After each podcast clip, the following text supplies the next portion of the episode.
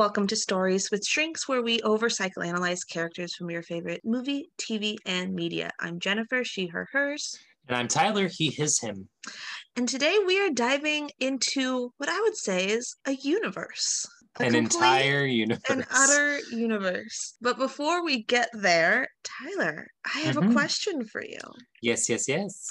So we are diving into a universe today, and it's a universe that is very well known in the world of cartoons, and it has some very popular music numbers in it, and some very fun music numbers in it.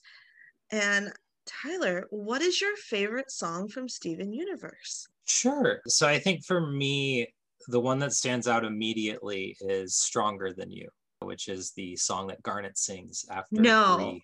No, that's not your favorite. Yeah, because that's my favorite. yes, it is. yes, it's so oh, good. that's awesome. that was going to be That's my so good. It's a good song. First of all, it's a banger. Mhm. Second of all, it's just so good, like story wise and plot wise too. Right. I, yeah, it's a very, it's just a very good song. For me she's, like, personally, out of that person. I know wonderful. she's like all in it. I've used it as a workout track and also like coming from a narrative philosophy of like therapy and I Mm-hmm. really like internal part system.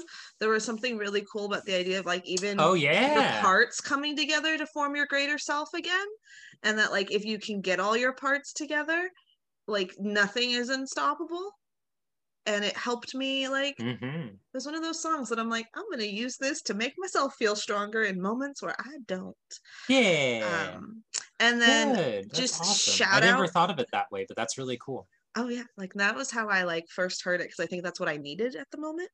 Um but just Mhm. shout out to some other great songs is the here comes a thought. I've used that a lot in therapy um, Mm-hmm. great song. And then i also really because i love sad songs um i love the song uh it's over isn't it? that pearl sings. Um it's just a good sad song but uh yes stronger than you is it's interesting that that's our favorite song, and neither of us picked Garnet or Ruby or Right? Sapphire. absolutely. Now, spoilers ahead but yes we neither of us did that character. I feel like in the show she is she goes through almost her own therapeutic journey like so like at the end of it like with everything that happens with the both of them and then together as garnet like they're good. They're in a strong spot but we are we are fair, talking yeah. about steven's universe today and we are diving into a not only I would say great like children's cartoon, but like something that has really touched a lot of adults. And it's a Mhm. show I think that really transcends the genre and the demographic it was made for.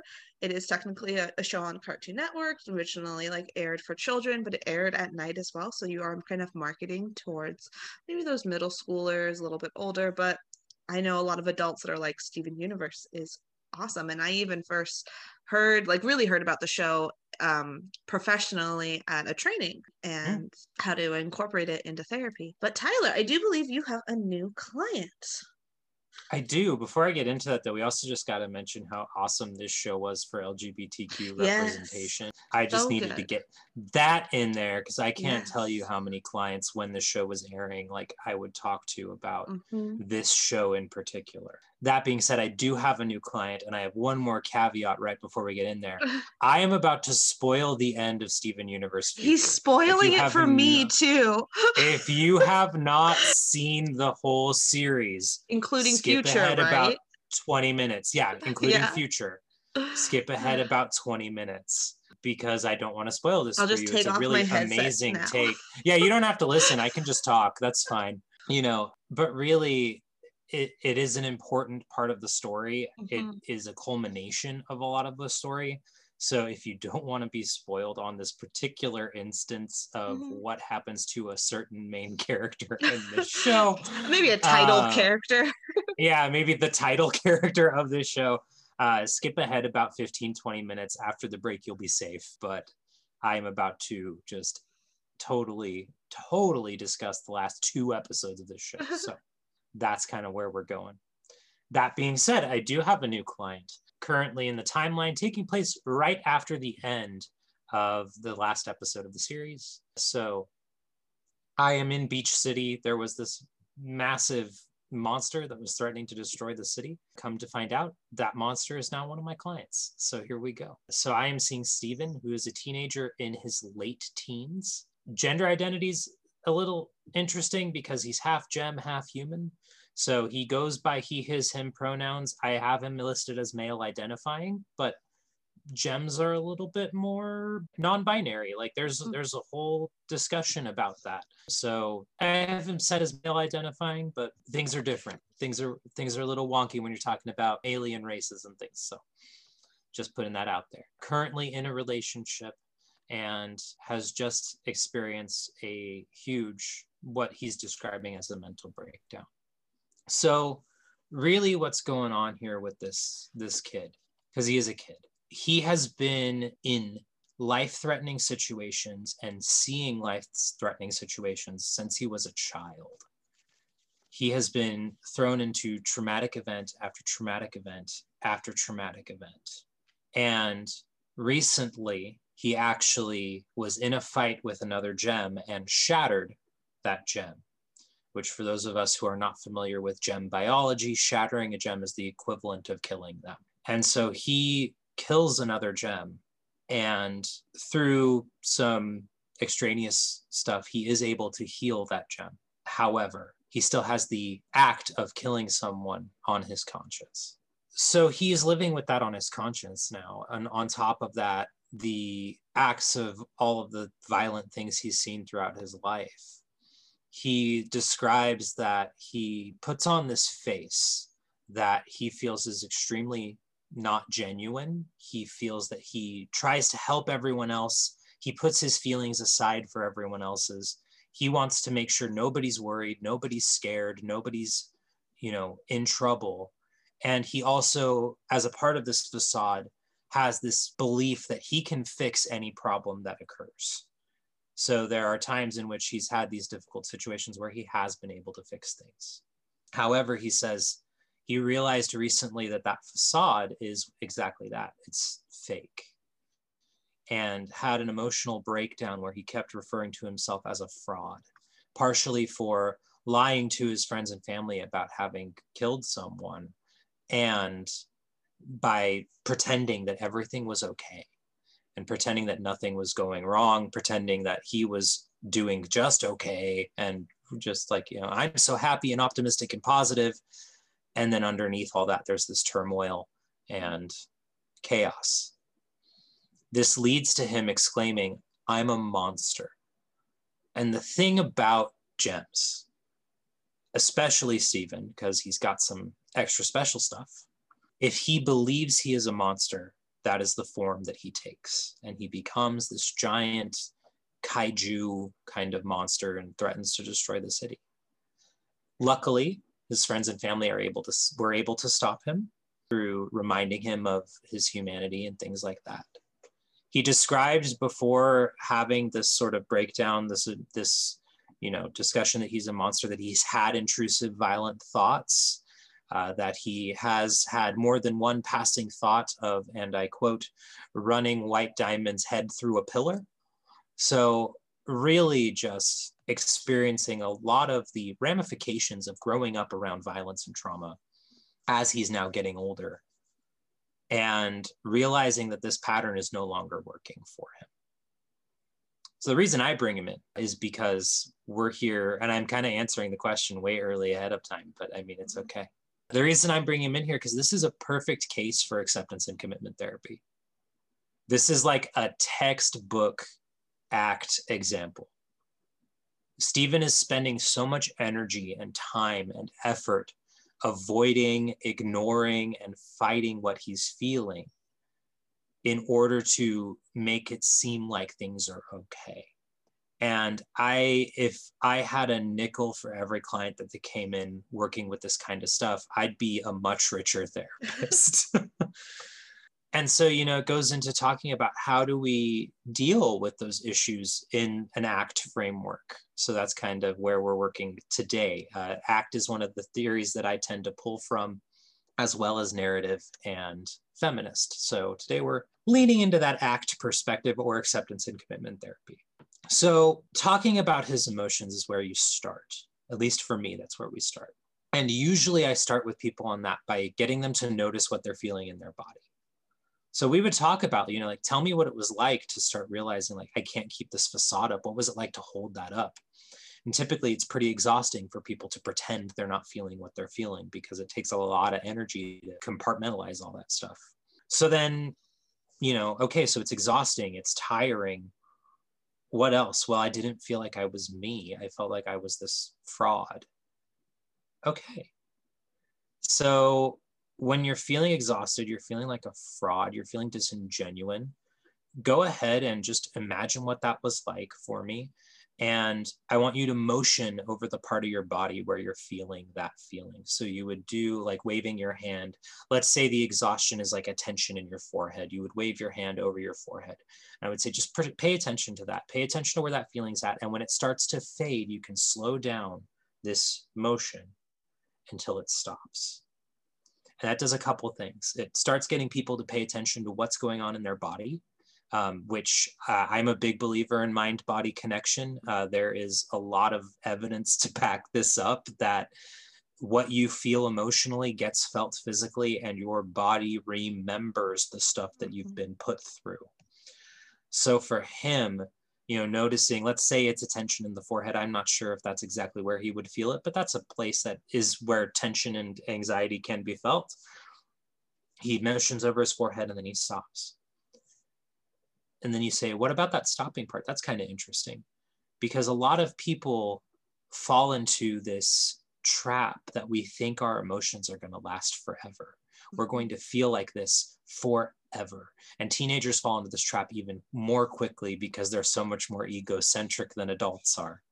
Mm, well, mm, some adults are still pretty right. egocentric, but um, but you know, he's really going to feel that and feel like this is I've nobody's ever felt this way before, which is a common quote you hear from teenagers and people of this age group of like nobody's ever felt this way before. Nobody understands me and it's going to be like this forever and you can start teaching people like no actually emotions fade and they tend to fade pretty quickly when you start paying attention to them when you ignore them though they stick around and they mm-hmm. fester and they get really gross uh, so the metaphor i use for this is tupperware mm-hmm. because if you put leftovers in tupperware they'll stay for a while you know you can keep them fresh for a little while but if you let that Tupperware go for a month, two months, three months, six months, a year, the stuff in that Tupperware is going to get real gross. And so it's like you can put your emotions in Tupperware. You're more than welcome to, but you have to go back and open up the Tupperware and clean it out, get those leftovers out of there. So that way it's not just sitting there and stinking up your whole fridge, uh, metaphorically. And this is something that Steven's been doing. He's been compartmentalizing because he's been in these situations where there's people dying and fighting and really understanding how that affects somebody who's, you know, a middle schooler or an early high schooler your brain is still developing at that age. We've and it's interesting. The more research that comes out, the more that age gets extended. It used to be 22, then it was 24. Now I think mm-hmm. it's 25. Yeah. So like, it's it's just continuing to go up and up and up. But at 13, 14 years old, you're still very impressionable, and your brain is still making those connections that are going to really drive who you're going to be. And so he's just surrounded by violence. What do we see happens to people with that? And this is how i would talk to him about that too it's just normalizing this experience. Okay look you've been fighting your whole like the last few years of your life you've just been fighting and fighting and fighting. And yes he is usually the person to go for a more pacifistic answer but that also takes effort when somebody else around you is trying to hurt you or hurt someone you care about it takes a lot of energy to do all that stuff. And so this is how he's been formed. And you just go, okay. So it's normal that a person, given your situation, given your surroundings, would react in this way. We actually have a word for this. It's called post traumatic stress disorder. Mm-hmm. And explaining to him, like, this is normal. this isn't, you're not weird, you're not crazy, you're not a monster, you're not a fraud. You're having a very human experience given what's been going on in your life. And then working on the next piece of the act stuff, which is what do we have as an experience of being a human? So, cognitive behavioral therapy, traditional cognitive behavioral therapy would tell you you've got your thoughts, your feelings, and your behaviors, and that's it. That's human experience. This is why I like ACT, because ACT adds in a few other things, the most important of those being the self, your personality, who you are. And the main tenet of that in ACT is that yourself is separate from your thoughts, your feelings, and your behaviors. What you feel, what you think, and what you do do not make you who you are. And I would discuss that with Steven too, because he's got this internal, you know, thought that's all up on him. Like, I'm a monster, I'm a fraud. These are some really deep, dark fears and thoughts. And to go, you have made some mistakes, sure. You did not want to hurt another person. You didn't want to kill another gem or shatter another gem. And you did. And you know what that felt like. I feel like I'm holding back my power all the time. And in this fight, I actually was able to let go and it felt good. And it's like, okay, let's deal with the guilt that comes up from that. Cause it's like, it felt good to hurt somebody. And just slowly picking apart, like, you are not the decisions you have made. You have made mistakes, so have all of us. You have had feelings that are difficult to handle, so have all of us. You have these thoughts that pop into your head that you don't want there, so have all of us. It's extremely human. And I would use that word with him, mm-hmm. especially given his background as being half gem and half human, and say, look, this is humanity and you have the gift of humanity you, and you have to deal with the horrible things that come with that like feeling guilt and shame but also knowing that those feelings are just feelings. They cannot hurt you. They cannot reach out and make you do anything and they do not make you who you are. He gets to decide. He gets the choice of who he wants to be. If he wants to be a monster go for it. It's not my job to make decisions for him. If he wants to live a less violent life and deal with this trauma and deal with these emotions, that's the much harder path. And he has the choice to go down that one too. So I was actually having this conversation with some other clients on using you know other issues earlier, but same exact conversation of my job here is not to tell you which option to take. Not my job. Mm-hmm. My job is to present the options to you as I see them. You can continue your life the way that you've been living. You have every right to. And some of the stuff in the way that you've been living makes sense. However, you're here talking to me, which means on some level, you know something in your life isn't working right now. Well, there's this other path it's different and there's lots of branching paths off of it we don't know where it's going but it's different the stuff that's not comfortable now maybe it changes if we try something different. And again it's not my job to tell you which one to take. If you want to stick on the path that's uncomfortable that's fine. Come in talk to me. We'll talk about it. We'll process it. But if you want to make change in your life you're the only one who can. And it can start in little ways like making your bed when you get up in the morning, taking a shower, eating a meal, not even a healthy meal, just a meal. Starting with those very base building block things of taking care of yourself and making choices to be better. Not miles and miles better, like a couple inches at a time, consistently. And that's kind of where I would go with Steven too say like hey if you want to be a monster be my guest totally or try something different and it sounds like a life of violence is not one that's going to fit well for who he wants to be what would be different so that's where i'm going to leave that Thank you. Yes. Mm-hmm. And, you know, he, I think at the beginning, he's like, I know in one of the episodes I was watching at least, he was 14. That's probably near the end of the series. But he he spends most of his formative years as a as a teen and child in violence. So there's a lot he goes through also just with that, that identity of human and gem. So I think that was so important to lean on. And you kind of talked about why Steven, with his connection to a very um act Perspective. based perspective. Yeah. But I'm wondering, maybe dive a little deeper into the why of like that connection to Steven, or if there was a connection to Steven, or what, oh yeah. share. Oh yeah. I mean, there's a reason I gravitate towards ACT anyway. Mhm. ACT makes sense for how I think. ACT makes sense for who I've been. The first time I heard Steven Hayes, who's the founder of ACT, talk on a TED talk, I literally sat there and was just like, this man's brain is programmed like my brain. He knows what I think, he knows what I feel. Because ACT is this idea of, hey, look, we've got these difficult feelings and thoughts, and it's pretty natural to want to not feel them. And if you don't, they don't go away, they just stick around.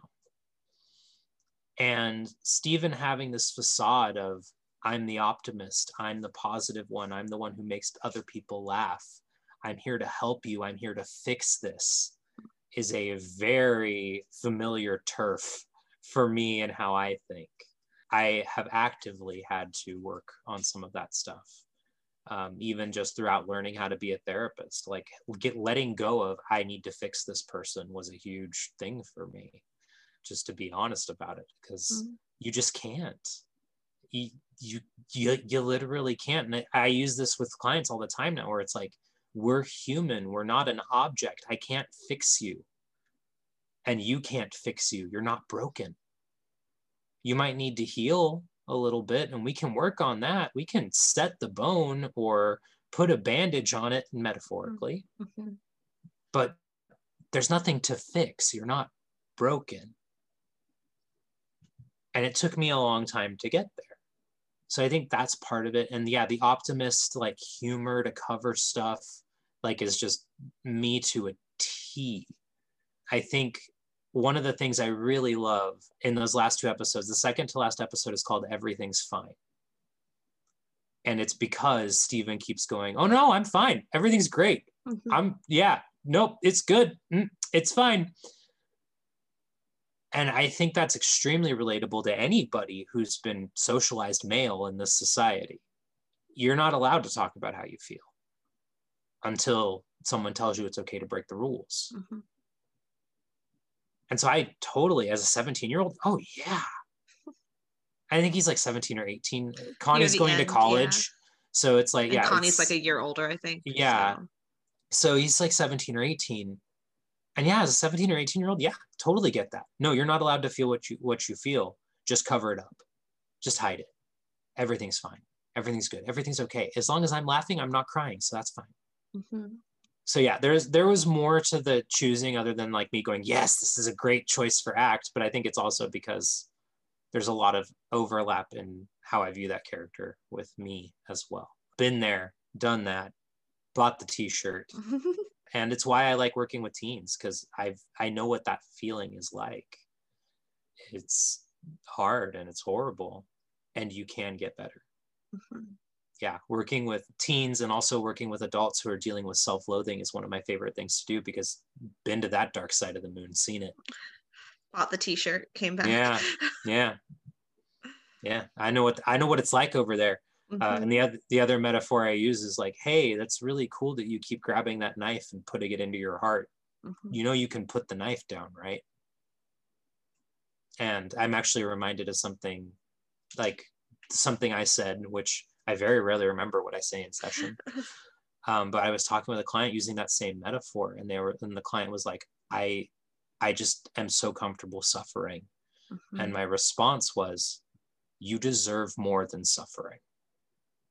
And I think that that is a that was as much for me as it was for them. like if I Mhm. could talk to my past self, that would be what I would tell teenage me, early adulthood me.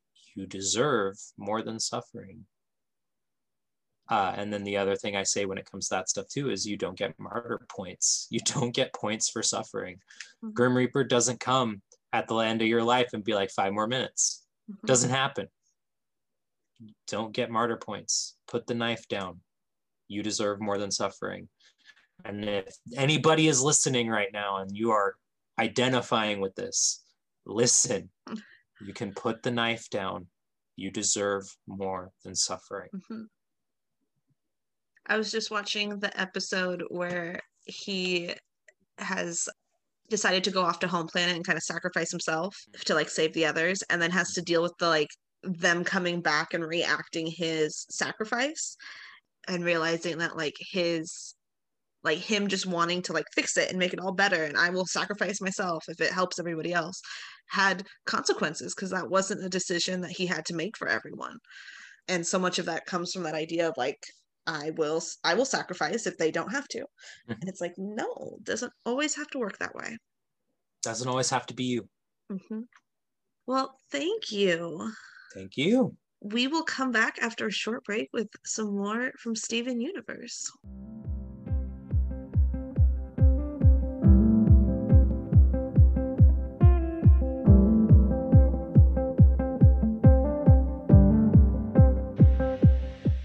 Hey y'all, this is Jennifer. We wanted to reach out and let you all know that we are on social media. You can find us on Facebook and Instagram at Stories with Shrinks and on Twitter, Shrink Stories. We post before episodes little sneak peeks about what we're talking about and trying to engage more with our community about the topic you can find that and join the story with us online. Welcome back to Stories with Shrinks, where we're talking about characters from Steven Universe. We just wrapped up my talking with Steven, and we are here in Beach City. And Jen, I believe you have a new client. I do. And I'm not going to spoil as much as Tyler did. Mm, I'm still in this the end of the sh- the regular show. So just Steven Universe is where my timeline takes place. And I would say takes place within the last couple episodes as things start to wrap up in that story arc before the final battle between Blue and Yellow Diamond. Um, but I am working with a gem.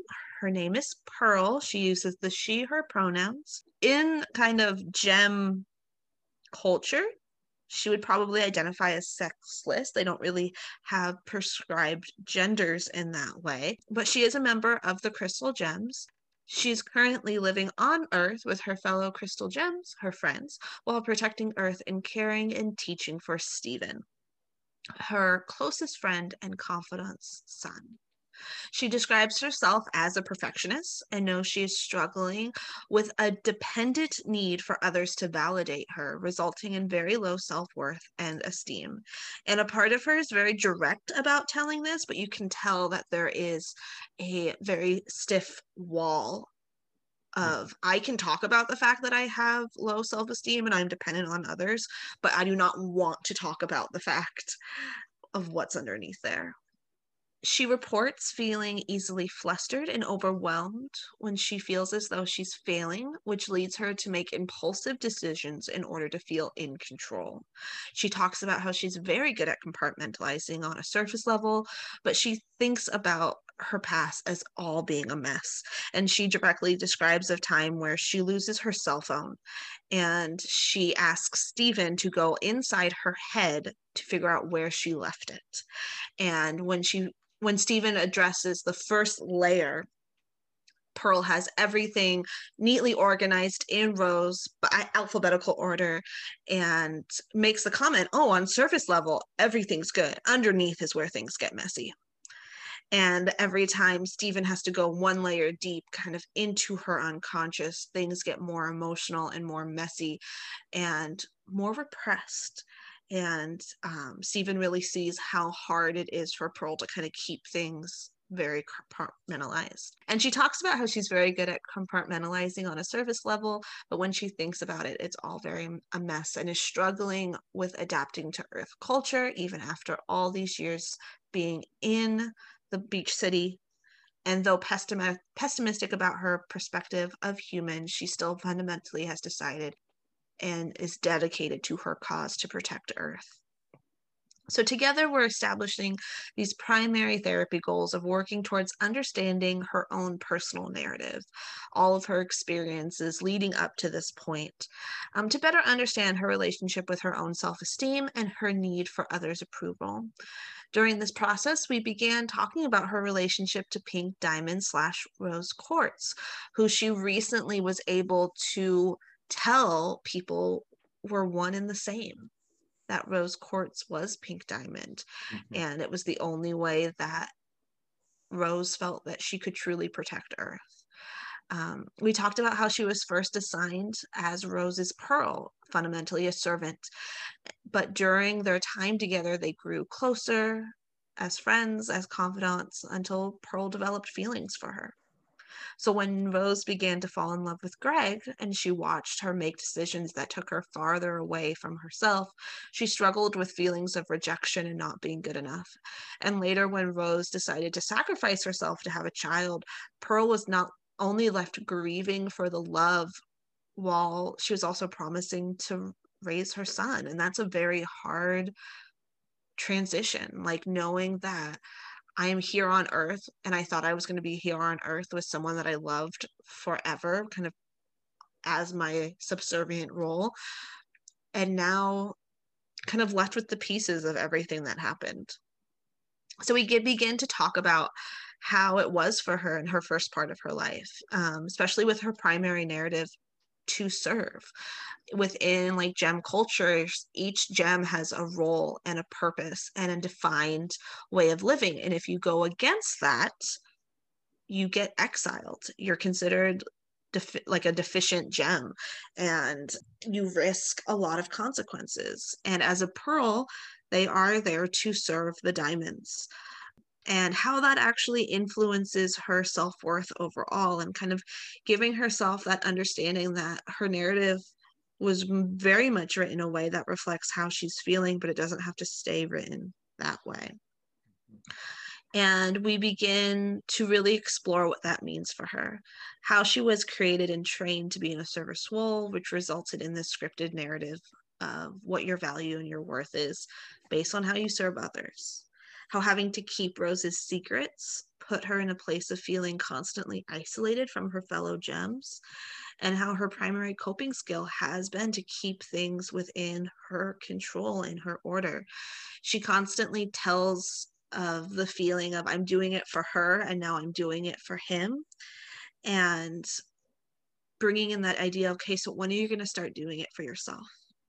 When do you no longer have to serve someone else's wishes but instead serve because it's for you and what you want and what you value? We also spend a little bit of time talking about her acculturation process into adapting to life on earth. She has a very strong connection to her culture on home planet and was raised in a very strict culture of each gem has a purpose, each gem has a role, and Rose flipped that script for everyone. And with the idea that Earth was originally just meant to be a tool to be colonized to help the gems grow, and now seeing Earth as completely different due to Rose. And then when Rose dying, how much of it was you following Rose and just kind of going based on what she felt things were and the culture she was trying to create and what do you want to take from it? What do you want to take from home planet? What do you want to take from earth? What do you want to take from rose? And how do you go about creating your own value system based off of it? And how do you go about creating understanding of your experience of what's going on around you Finally, we would spend some time talking about her relationship to Rose altogether. You can tell that Pearl really struggles with watching Steven grow and the parts of Steven that is Rose and the parts of Steven that is Greg. And her relationship to Greg is strained because he was the guy that Rose chose at the end of the day.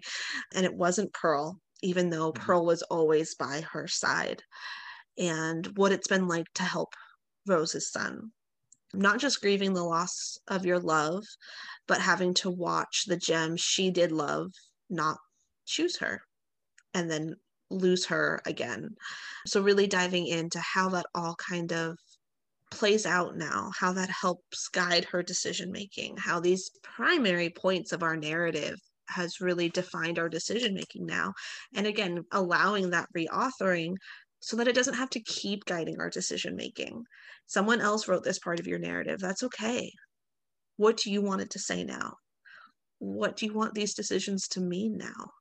Rose doesn't have to keep making your decisions for you. Steven doesn't have to keep making decisions for you. What do you want to do? and ultimately helping Pearl find her own place and purpose in the world. She's seeing um, Garnet really choose to be together. Um, once the secrets revealed that Rose was Pink Diamond, everyone kind of has their own little existential moment of like, so what's the point? What's the purpose? What's keeping us here? And Pearl has to go through that same process. What is your place in all of this? What is your purpose here on earth? And that way she feels she can value herself and find worth in herself, not so much based on service to others and their perceived approval, but based on her own approval of herself. And unlike some people, I have not finished watching the whole show and I don't know everything that happens yet.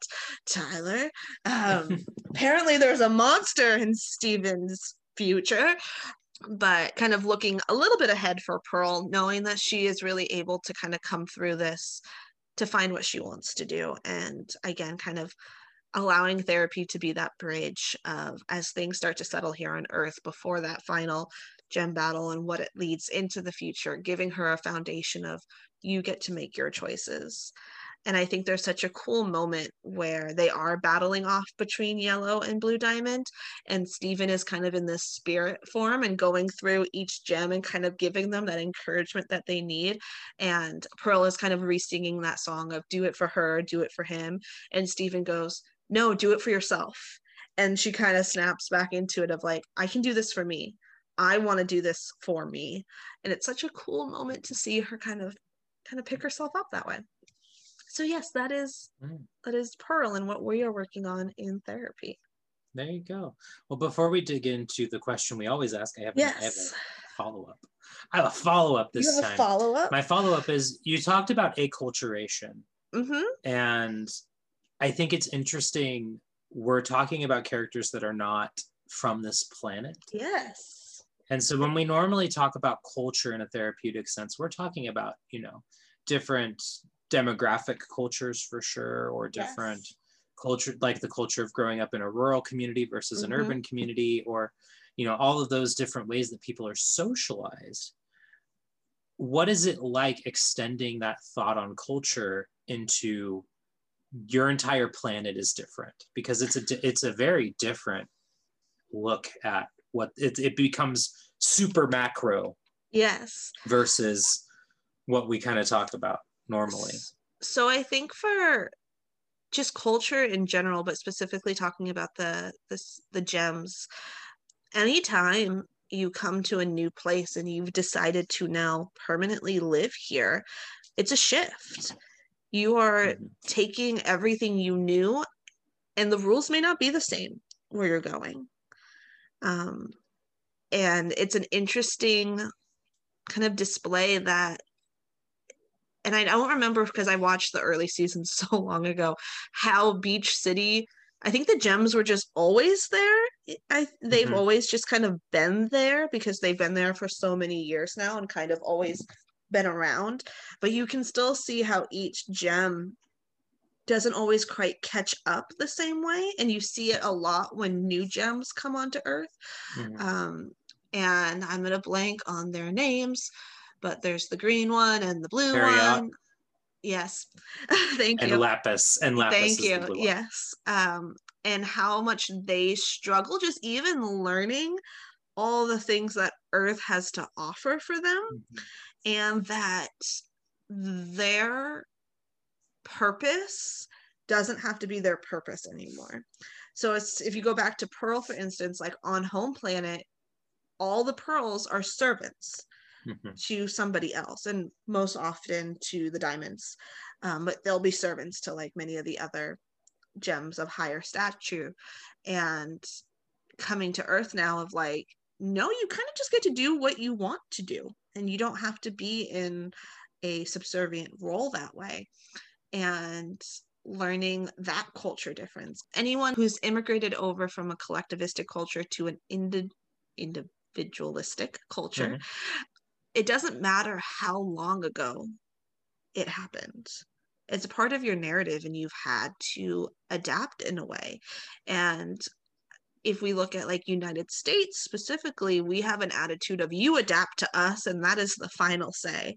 And it's not fair. It's not right. It shouldn't have to be that way. Um, it should very much be more of a um, what do you value conversation and how can you take those values and what you want from your culture and apply it now and what do you want from other cultures? And how can you incorporate that into your value system and really make an identity for yourself? And then if you don't want it you don't have to adapt into it either.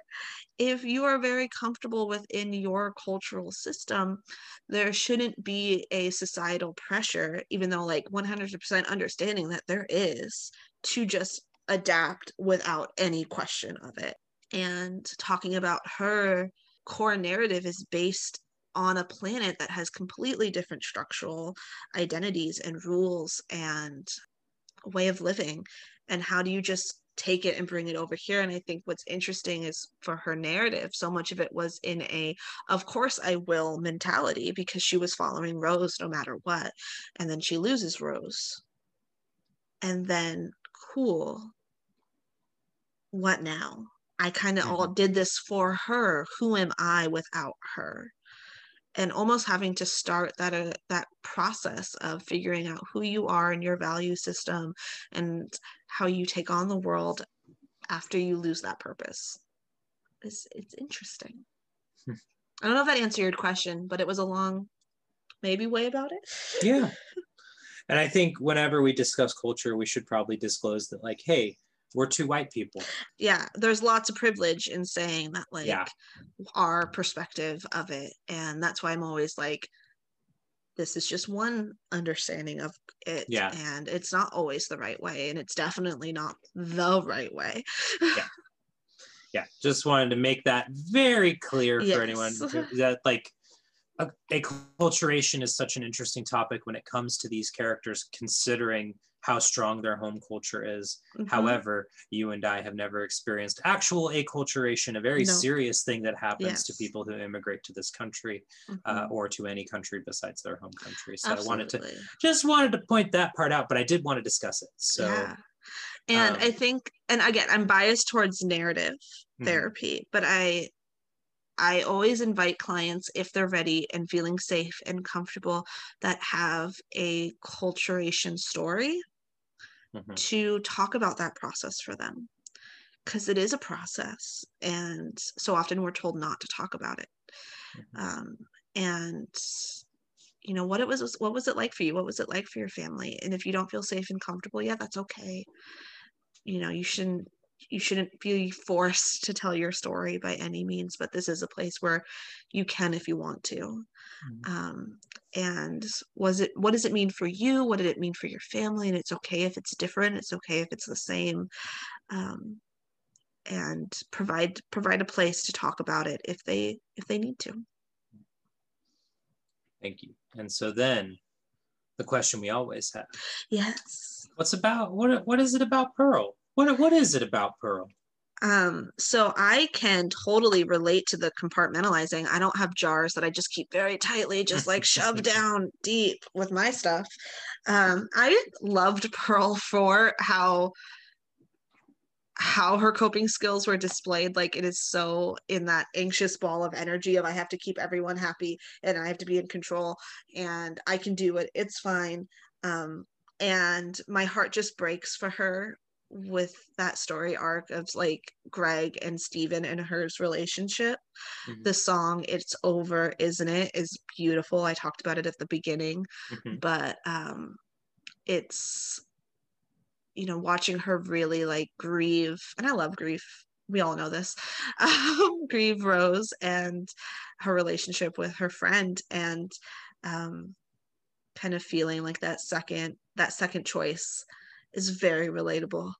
So um, when you when you're watching someone you like like somebody else, um, been there, done that, got that T-shirt, as you would say, Mhm. um, and she's great. I, I like her a lot. Yeah. Well, awesome. Thank you so much. And thank you all for Mhm. listening. We are, yeah, we're wrapping this up. We can probably come back to this universe at some point. There are so many characters and so many stories. Um, Absolutely. I know that we both have a soft spot for Garnet also, or Ruby Mhm. and Sapphire, and we haven't even touched on that. or even just the human characters in the show. Yeah, Connie is also a really interesting Connie's character. great. Lars. Lars is great. Yeah, Um, we, we'll pro- we'll probably circle back here at some point. Absolutely. Also, what is Onion? Who is. Onion? I think Onion is truly the unsung hero of that show. Yes. But uh, Steven Universe, great. If you haven't watched it, don't be don't be shy to.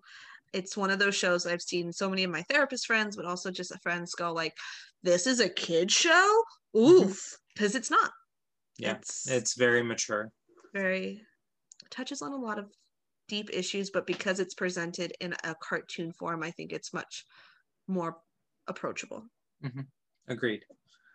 Uh, and so that that'll be the end of our episode for this time. If you enjoyed it, share it, tell your friends, leave us a review on iTunes or wherever you happen to be listening to this. Always the go and check us out us. on Instagram as well. Stories with Shrinks. Mhm. Take care, everyone. Bye, y'all.